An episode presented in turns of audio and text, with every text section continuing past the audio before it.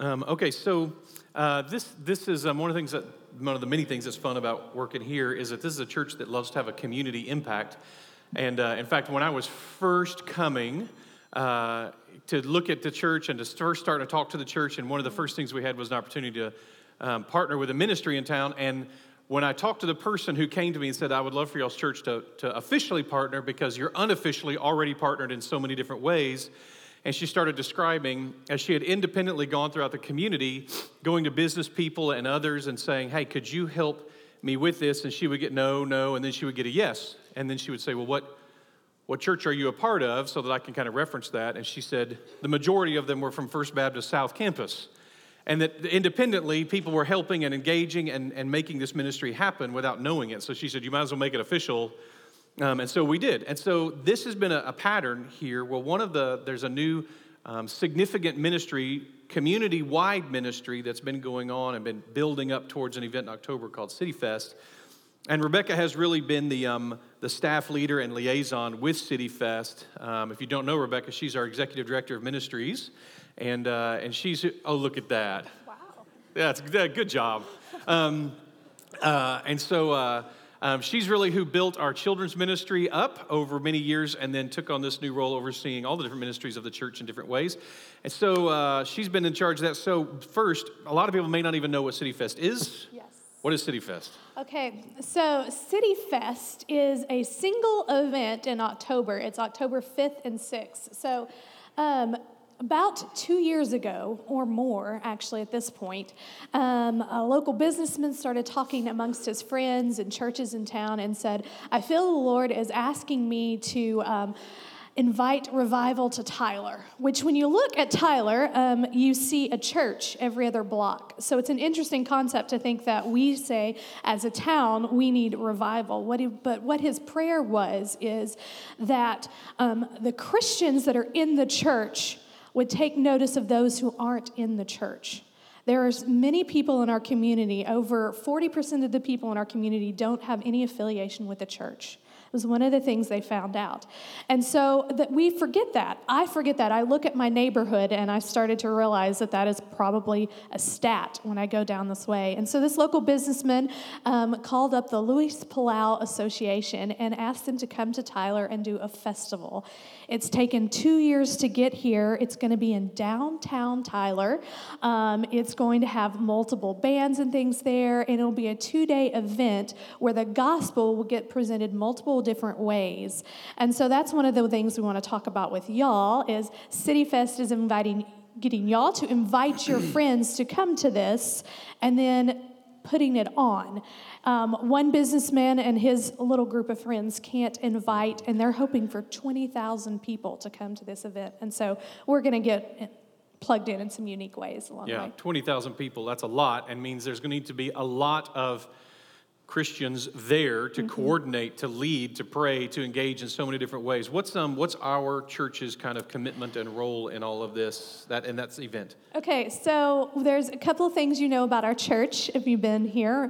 Um, there's kids everywhere, and so everyone, um, youth, teenagers, and children. Um, part of being in life of South Spring is to interact with uh, children and youth, and so we volunteered our church to run some stations in the family family fun zone. We're going to be running games.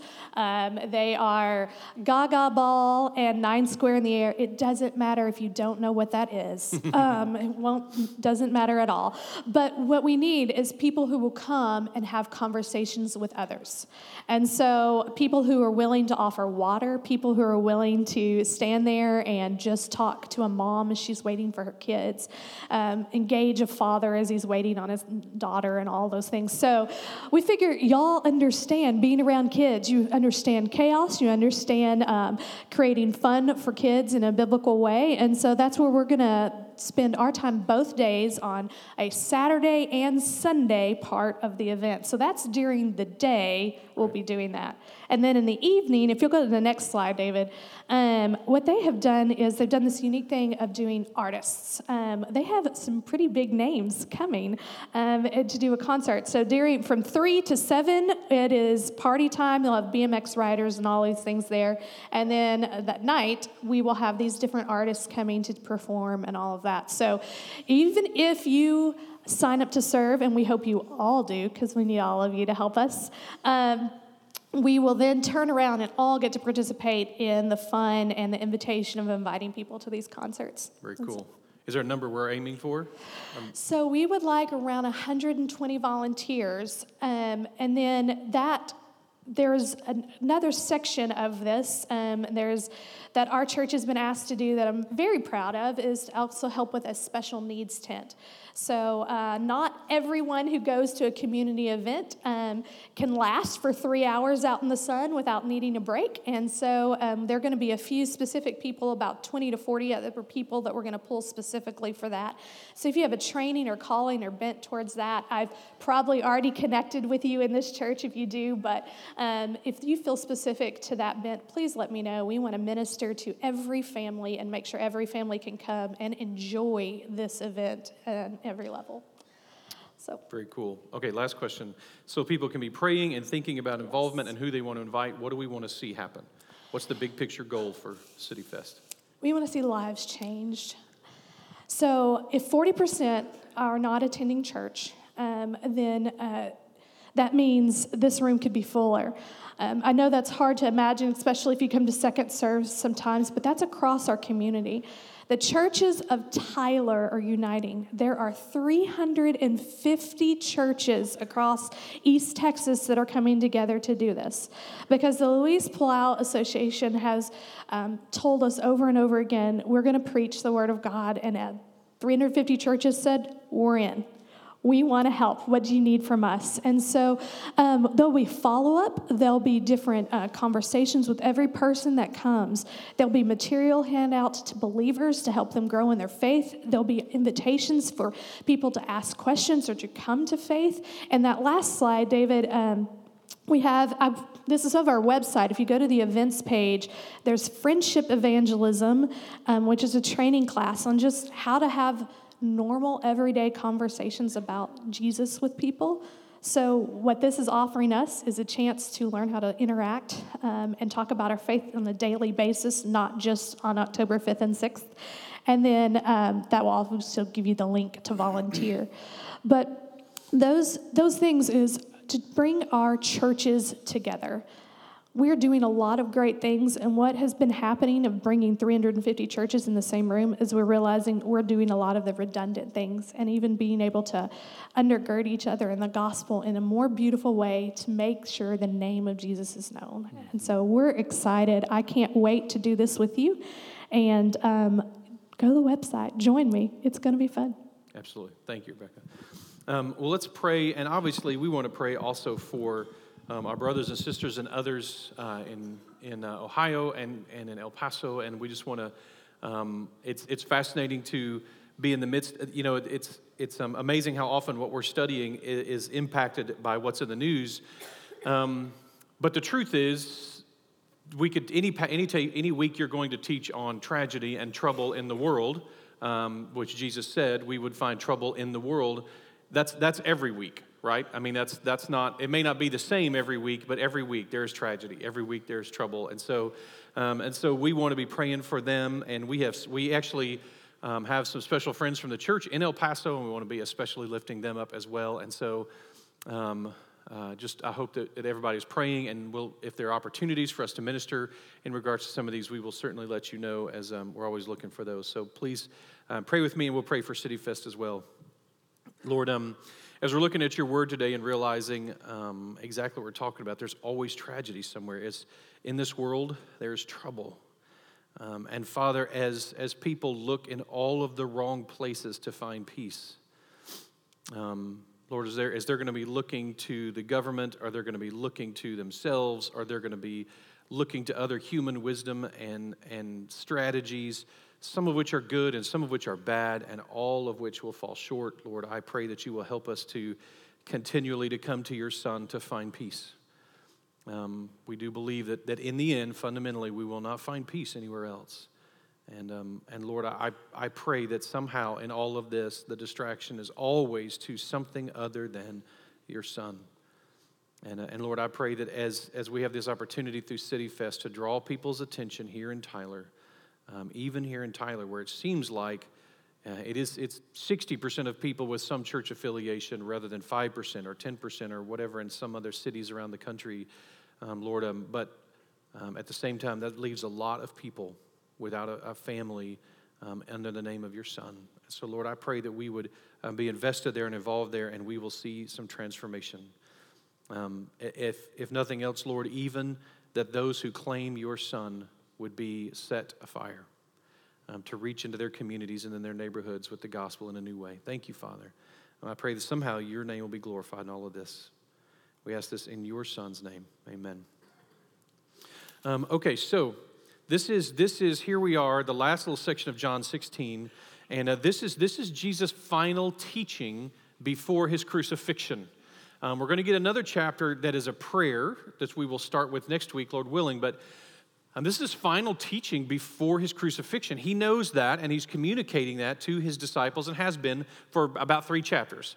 And um, what we sang this morning was, was Rich Mullins' um, kind of summarization of John 14, 15, and 16. And we've talked about, as I've described it, because this is how I visualize it, is that this conversation did not all take place just in the upper room, but took place as they continued to walk. That's, that's not a common or, or even, I guess, traditional teaching. Tip, traditionally, it's taught as though this entire conversation happened up there. Um, I don't think that's necessary. And in my mind, it, it, just works well to picture him walking and, and seeing things like a vine and, and talking about that. Or, or when we get to John 17 and it says that he that he looks up to begin speaking to the Father. It makes sense to me that he's already outside. Now, the truth is, we don't, we don't know. Um, I know Jesus loved to walk and teach, and he loved to use the things around him, but maybe this was all in that room. Either way, here we have Jesus' final teaching um, to them, his disciples, and we're going to start in verse 25. Um, it'll be up on the screen, but also if you got a Bible, you might want to check me. I talked with uh, the track students this last week and, uh, and told them like don't, don't ever trust a preacher. Like you just don't do it. You got to look in the bible make sure it says what he says it's saying. Don't, don't trust him to, to, to be honest with that. I am being but don't trust me either. Okay so um, I, won't, I won't trick you on purpose. So i have said these things to you in figures of speech. The hour is coming when i will no longer speak to you in figures of speech but will tell you plainly about the father. In that day you will ask in my name and i will and I do not say to you that I will ask the Father on your behalf, for the Father himself loves you because you have loved me and have believed that I've come from God. I came from the Father and have come into the world, and now I am leaving the world and going to the Father. His disciples said, Oh, okay, now you are speaking plainly and not using figurative speech. Now we know that you know all things and do not need anyone to question you. This is why we believe that you came from God. And Jesus answered them, Do you now believe? Behold, the hour is coming. Indeed, it has come when you will be scattered, each to his own home, and will leave me alone. Yet I'm not alone, for the Father is with me. I have said these things to you, that in me you may have peace. In the world you will have tribulation, but take heart, I have overcome the world. So, this first little phrase here I have said these things to you in figures of speech. The hour is coming when I will no longer speak to you in figures of speech, but will tell you plainly about the Father. Now, now consider, if you will, these things, that, those two words, these things. I have told you these things. Man, what all does that include? I mean, what are the things that he's been speaking in figures of speech? So, first, just in the last three chapters of the book of John, what are some of the things that Jesus has been talking about here in the book of John? Group participation. What are some things that stood out to you over the last few chapters? Okay, the Holy Spirit, right? That's been a big theme. What else? What's that? Abiding, yes, living with, being in the midst of. That's exactly right. Abiding in the Lord and, and Him abiding in us. Any others?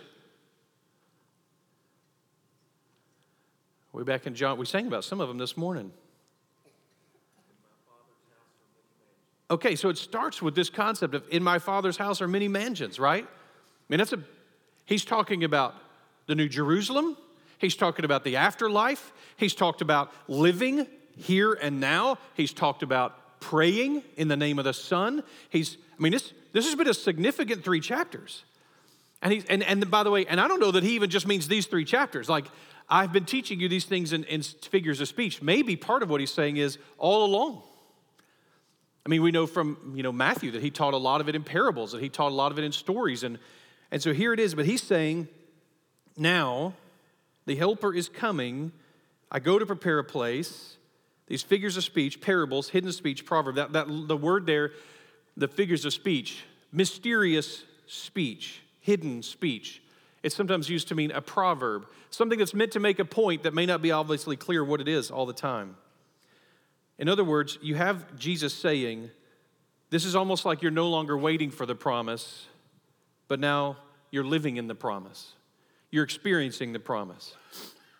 So, this is, let's remind us, let's all think about this. He is within a few hours of death.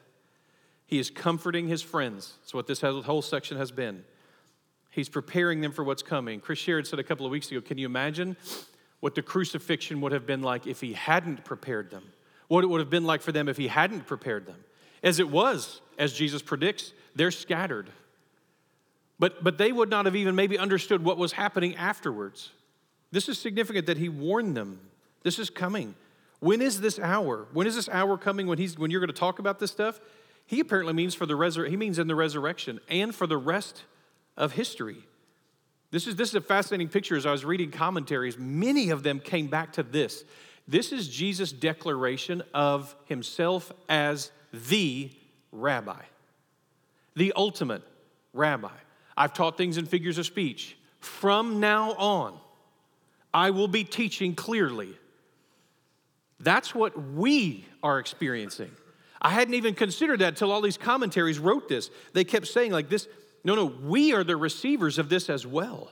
I am teaching this to you. I'm now teaching the Father to you. These things are going to make sense. Um, Maclaren said this Have you sat in Christ's school? And do you know the secret and illuminated whispers of his teachings? If not, there is something wrong with your Christian character and something insincere in your Christian profession. What a, what a fascinating thing when, that when we declare that he is our rabbi. I, I think in my mind, I've kind of always had this idea of he is my rabbi, meaning I follow the teachings that he taught versus realizing he's still teaching us. This is part of the role of the Holy Spirit in our lives. I mean, I know that. We all know that. We've all experienced it. We say it all the time. Man, I wonder what God's trying to teach me through this, right? If you've never asked that question, as Maclaren says, you may not be doing it right. That's it. This is a question we need to be asking. When we face hardship, it is, it, is a, it, it is a natural, intuitive thing of the Christ follower to ask, What is God teaching me in this? What does God try to teach me? I've always thought of King David as the most amazing example of this. Poor King David is being chased out of his own kingdom by his own son, who is at that moment taking advantage of David's wives and concubines, his own wives and concubines, on the roof of David's palace as he is chasing David out of his kingdom. David, with a handful of men, is fleeing. This, this moron comes up and starts insulting G- David in this moment, calling David names. One of David's men says, Hold on a second, I'm to go separate that guy's head from his shoulders. Just hold on, let me go do that real quick. And David says, Catch this, no, this may be God trying to teach me humility. He's not talking about everything that's, he just means this guy insulting him. Like, I, David, I, I, think, I think God's got a handle on teaching you humility here. Like, I don't, I don't think he needs this guy's help. Let me go finish this guy off. Like, yeah, David, only David would in that moment go, no, no, God may be trying to teach me something. Yeah, you think? I mean, that's a like, and not subtly, like this is a big deal, but that's David's, even under those conditions, he is absolutely justified in any behavior here but David doesn't want to act until he's sure he's got the lesson God has for him in that. Man, what a powerful thing for us that we recognize, of course, Jesus is our rabbi still. He is still teaching us, He is still taking us through these things through the power of the Spirit. In that day, Jesus says to his disciples, In that day you will ask in my name. Now, this, this is so great. He will ask in my name, and I do not say to you that I will ask the Father on your behalf, for the Father himself loves you, because you have loved me and have believed that I came from the Father. This is, this is such a great clarifying. And we, we are still doing this today, by the way. We still see this, we still read about this, we still have this false picture. Jesus, Jesus interrupts himself here, because you know what he's going to say? He's already said it two or three times. You'll ask in my name, and I will give it. Like that's what he's going to say, right? Because what he said already. But Jesus then cuts himself off in mid sentence to clarify something that he knows we're going to misunderstand if he's not abundantly clear about it. He is shockingly abundantly clear about this, and we still misunderstand it all the time. Okay? We still, I, am telling you, it is shocking when you read about it, even in, in places where people should know better, is, is we've got this angry God the Father, right? We have a picture, right? We have God the Father this is God, he's kind of robo dad, right? He's out to get you. He's, he's like the evil Santa Claus. He's, he's always watching, but there's no such thing as a nice list. It's only naughty list, right? It's just where on the naughty list you hit. This is the image we have of this God, and, and it usually comes through a perversion of the passages of, of what we call the Old Testament, the Hebrew Scriptures. Like that, that people take those and they, they either take them out of context or they, or they don't understand their context or, they, or whatever. And so we have this image of this angry God the Father. Now, part of it, that is because so many had angry fathers. That, that we have angry, edgy, distant, disconnected, abusive, biological or adoptive or whatever fathers, and, and that allows us to too easily intuitively imagine God the Father like that. And if, if that's you, I, I, I am so sorry that's what you faced. And and I know that makes the intuition harder to not think of God as the one who's cussing at you because you brought a screwdriver when he asked for a wrench. Okay? That's, however, not the correct picture. But what we have is this picture of this angry God the Father. Fortunately, we have Big Brother Hippie Jesus, right? And Big Brother Hippie Jesus is going to get between us and the Father and kind of protect us from his wrath and like, no, no, Jesus wants to give us good gifts. Jesus is the one who wants to give us the Holy Spirit. Jesus is going to go away and he's going to try to talk the Father into not wiping us out. We have this image and it is false. And Jesus is completely clear in this passage that this is a false picture. Listen to what he says here I am not saying that I'm going to the Father on your behalf. I'm not saying that. I'm not going to say, like, listen, guys, y'all stay here and be quiet. Just keep it down. I'm going to go talk to the Father, see if I can talk him into giving you this Holy Spirit. No, he's abundantly clear. I do not say that I will ask the Father on your behalf, for the Father himself loves you. By the way, the same way he loves the Son, he loves us. That's what Jesus said earlier. He's already said that. This is, this is the picture. This isn't, again, this isn't that that you know, divorced family with the mom who's always telling the kids, like, no, no, your daddy loves you. He really does. And the kid's like, yeah, well, no, he doesn't. And sometimes the kid's right. In this situation, that's not what's going on here. Jesus is, you, you realize that Jesus, the point, Jesus, the reason Jesus, the reason, you know, that, that big brother Jesus is here is because the Father sent him and empowered him to come. And now the, Jesus is saying, listen, when I go, I will ask but the Father, I'm not asking you on your behalf like to get into, no, no, the Father, He loves you. He already loves you. He loves to give you good gifts. That's the story Jesus told about the Father. Is that if you who are evil give good gifts, how much more will the will the Father in hell, your Father in heaven, who loves to give good gifts, give you the Holy Spirit? He, again, get that out of your head. If there's even passages in the Hebrew Scripture, the Old Testament, the Old Covenant that still stick with you like that, let's make a time to talk about it. There's so much written about it. There are times when it's confusing to us, there's times when it's unclear to us because of the type of books we're dealing with. But, but man, there's a totally different picture if you understand it picturally. So careful. This is a careful correction to avoid precisely what still some are teaching to this day. Asking in my name, Jesus is clarifying, asking in Jesus' name doesn't mean we aren't going to the Father directly. That's not, that's not some weird, there's not some weird breakdown in regards to that. This is we're going to the Father. We are temples, remember? We are priests. We certainly don't need a mere human to intercede for us, and we don't need Jesus to interfere for us. He is our advocate. John also writes in one of his letters that Jesus is an advocate for us. What a cool picture. So we have a Father who loves us, and, and Jesus, the advocate with the Father who loves us. That's not a problem. They're not at odds with each other about this. They're, they're, this is a, a joy fest for them. You know, I come from the Father. I'm no imposter. I'm the real deal. And listen, this is what's wild. We have we can't put ourselves in their position.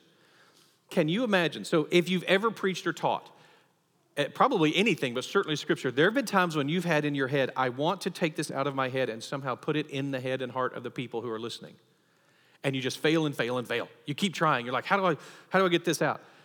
Can you imagine Jesus trying to explain to his disciples the greatest expression of God's love ever is happening today? How do I tell you about it? Because as he's just told them, to you it's going to seem like a tragedy. In a little while, you're not going to see me and you're going to be heartbroken and crushed and scattered. Listen, just don't, don't give up. It's going to get better. It's going to, I'm going to turn this around for you. But how, how hard to explain this to people who can't possibly wrap their brain around it?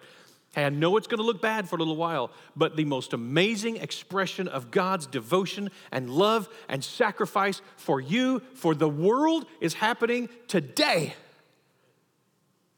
And they're going, All right.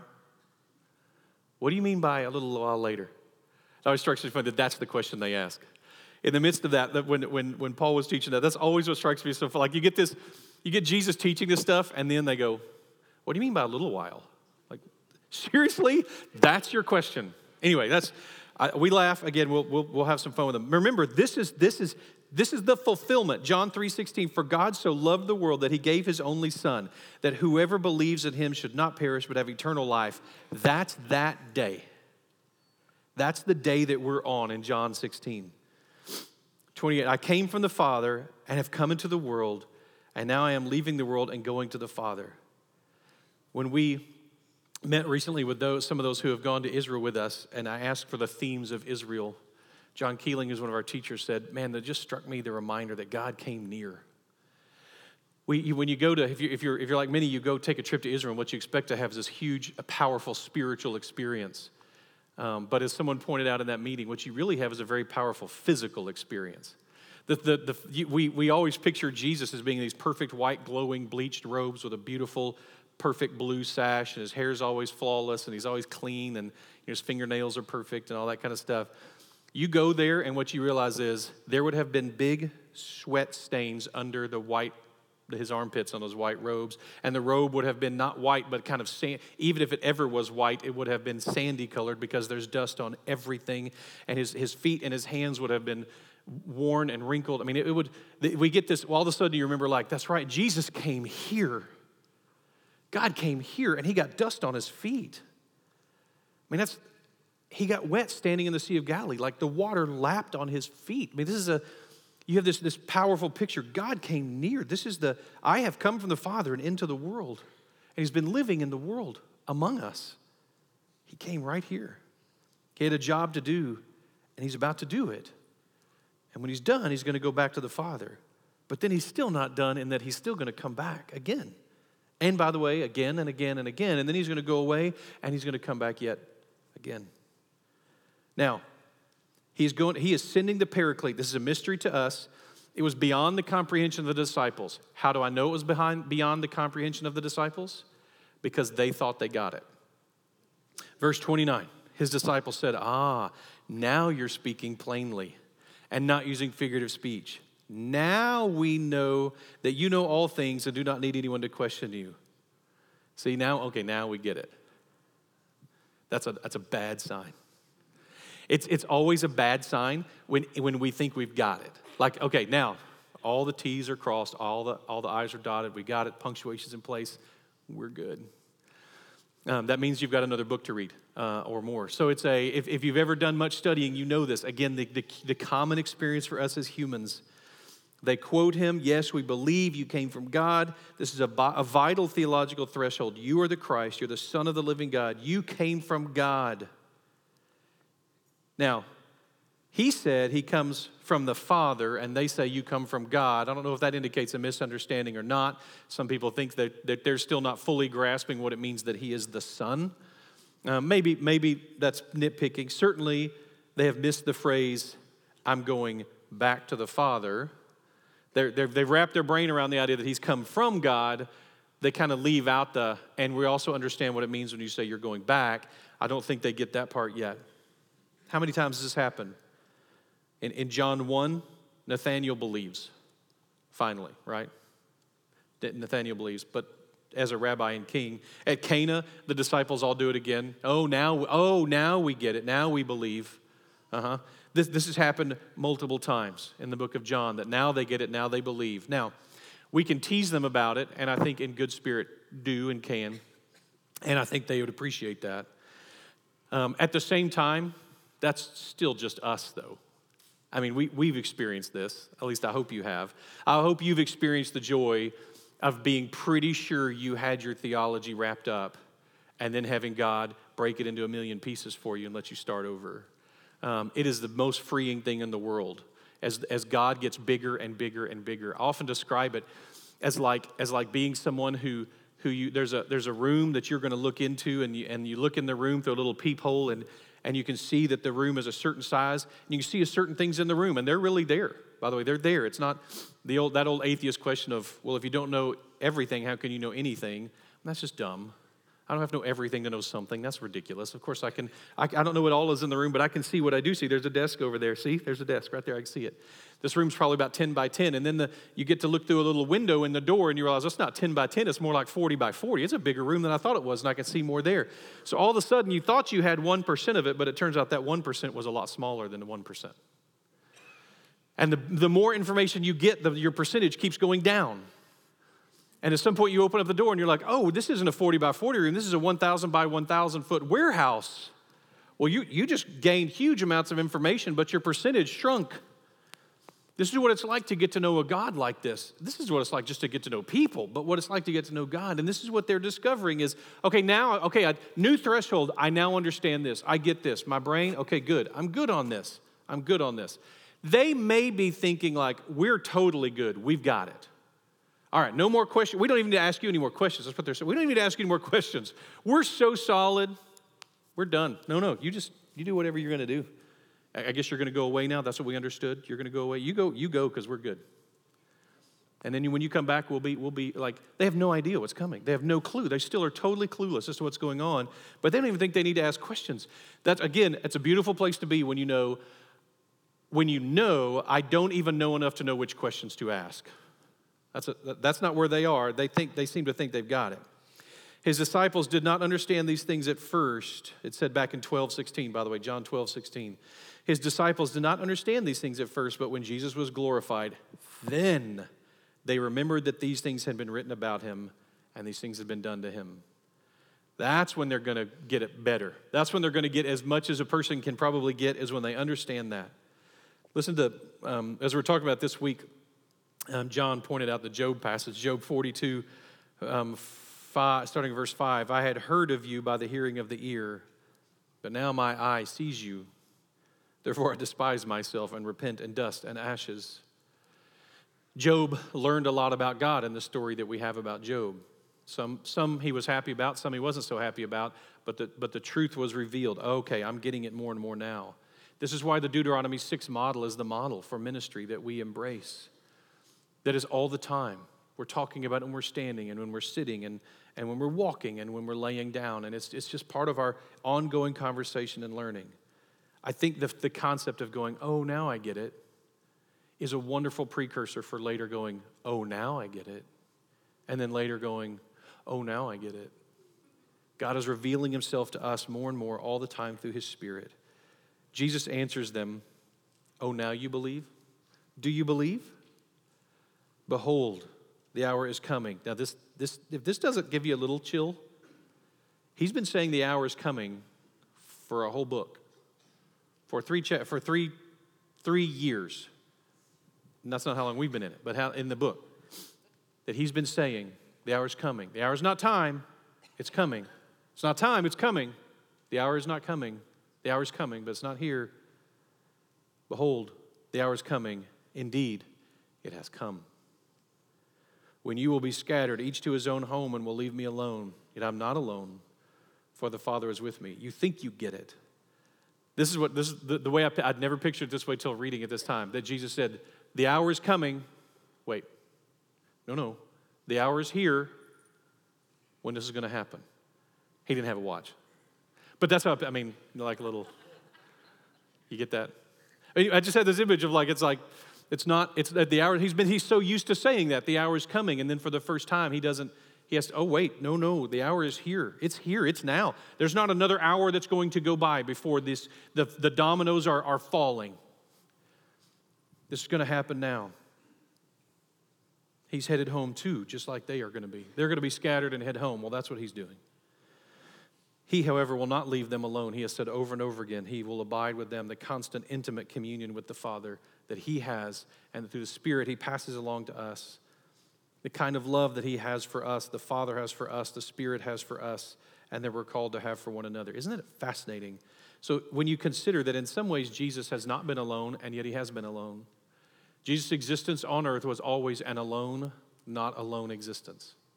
And I think many of us can identify with that at times. There's a sense in which we as Christians, this isn't our home, and so we're alone. It feels strange. Um, growing up here, it's, it's an interesting thing to just be used to things the way things are. Um, it was, a, it was a, an, an interesting experience for me. One of the first times I got to travel to a, to a truly foreign culture to me in Egypt and got divided from the guy who I was with and was standing outside of the, the um, museum in Cairo, and it was me and 100,000 Egyptians. And I was, I was able to find him because we're both over six feet tall. And, uh, and, so, and so we stood like, it was like, uh, where did Travis go? Where did Travis go? Like, oh, wait, he's 200 yards over there, but he's a foot taller than everybody else who's standing around. So I was able to find him, like, because my heart was sinking quickly. I don't know where I am. I don't know these people. I don't speak their language. I don't, I don't, I am in over my head, so to speak. And Seeing Travis over there is like, oh, okay, I, I can work my way towards him. That's an alone, not alone kind of feeling that I think we all have it sometimes. And Jesus has experienced that. And then he is saying, but the truth is, of course, he's never alone. Right here in, in Jesus' simple words, in this world, we will have trouble. I have said these things to you that in me you may have peace. In the world you will have tribulation. Some translations, trouble. But take heart. I've overcome the world. This word, take, take heart. As we're talking about this week, Paul noticed that this, this is a word that only Jesus uses um, in the Bible. Uh, it's used in other places in other Greek writings, but only Jesus uses this tharseo, to take heart, to have courage. But the problem is there's suffering here. I have said these things to you that in me you may have peace.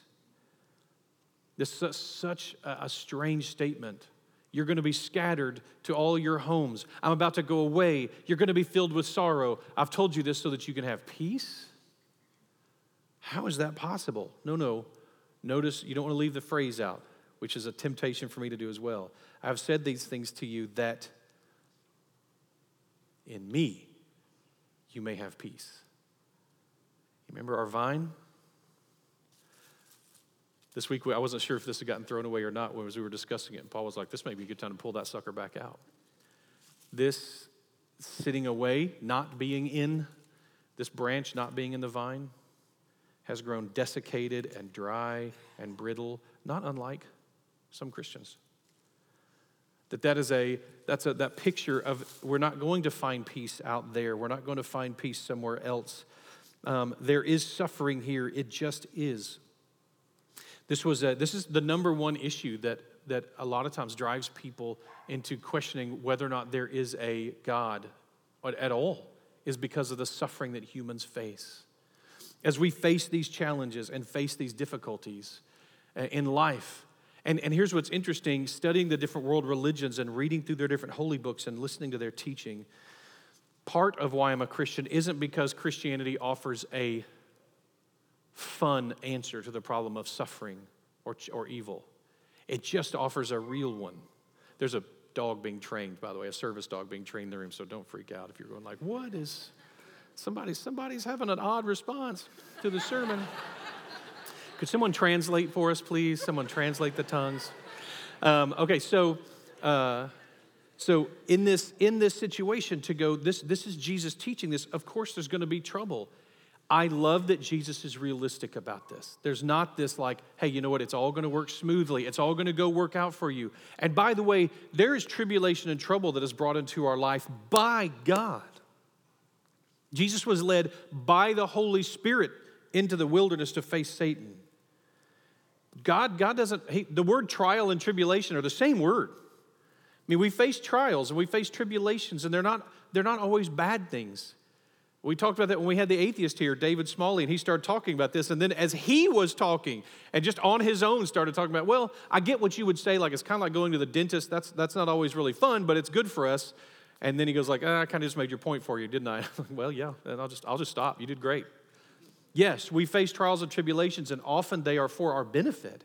But sometimes they're just trials and tribulations brought about in a fallen, messed up world and our own foolishness and sin and the foolishness and sin of others. There's not an easy answer to this to go like, why doesn't God fix this? I don't know. He hasn't told me. I think He will. And I think when He does, and we're able to see the other side of the tapestry and what it looks like, then it'll begin to, oh, see, that was vital. That was important that that happened. Oh, it's a, I think that's the case, but the truth is we live in a fallen and broken and messed up world. It's almost like we need a God who loves us enough to send a Savior to save us from this sin and from this death. Um, that's the picture that we have. Again, Jesus is honest here, and I appreciate that. He doesn't sugarcoat this. In this world, you will find trouble, it's not going away. He's not flippant, he's just telling the truth. This is the way that it is. In this world, you will find trouble. In me, you can find peace. This is a fulfillment from Micah 5. He shall stand and shepherd his flock in the strength of the Lord, in the majesty of the name of the Lord his God, and they shall dwell secure, for now he shall be great to the ends of the earth, and he shall be their peace. The key in me, like the vine and the branches, not in you, you will not find peace in you. Not in me, Chris, you will not find peace in me. Not in this building or these people, you will not find peace here. Not in the world not in the Republicans, not in the Democrats, not in the politicians, not in the democracy or the socialism or the picket. You won't find peace there. In Him, you will find peace. In the midst of everything else, whatever the vine, whatever the branch faces, in the vine is the only place where it finds peace. He never encourages us finding peace in our circumstances, whatever they are. You will not find peace in these. And so, Jesus had told them their joy would be in seeing him again. That is our peace, not in the world. He is my rabbi. He is the one who has overcome the world. Is he yours? This week, um, uh, uh, little Olivia, um, uh, Elizabeth called, contacted me. She said Olivia wanted to pray this week, but here's the way she said it. This is good theology. Um, Elizabeth Smith and Joanna Jordan, uh, Joanna's uh, daughter Olivia said, um, I'm ready, I'm gonna make sure I said, I'm ready to ask Jesus to be the boss of my heart. Like that will preach. Just tell you. Not many of us knew that's what we were doing, did we? We might not have signed up if we'd fully understood that. Listen, only in Jesus being the boss of our heart, only in Him will we find peace. Let's pray. Father, help us to find peace in your Son. God, thank you that you loved us enough that the plan that you, the triune God, had was to send Jesus to live as a person, to experience life as a human being, to die as a human being, as a servant, as a shameful death, and then to be raised again from the dead and to send the, the, your spirit, to send the spirit to us, that we could abide in you. Thank you for this good gift. And I pray that we will embrace that, engage with that. Thank you that you have sent yourself to be our rabbi. You are our teacher, our guide. Your spirit convicts us and sanctifies us. Your Son commands us.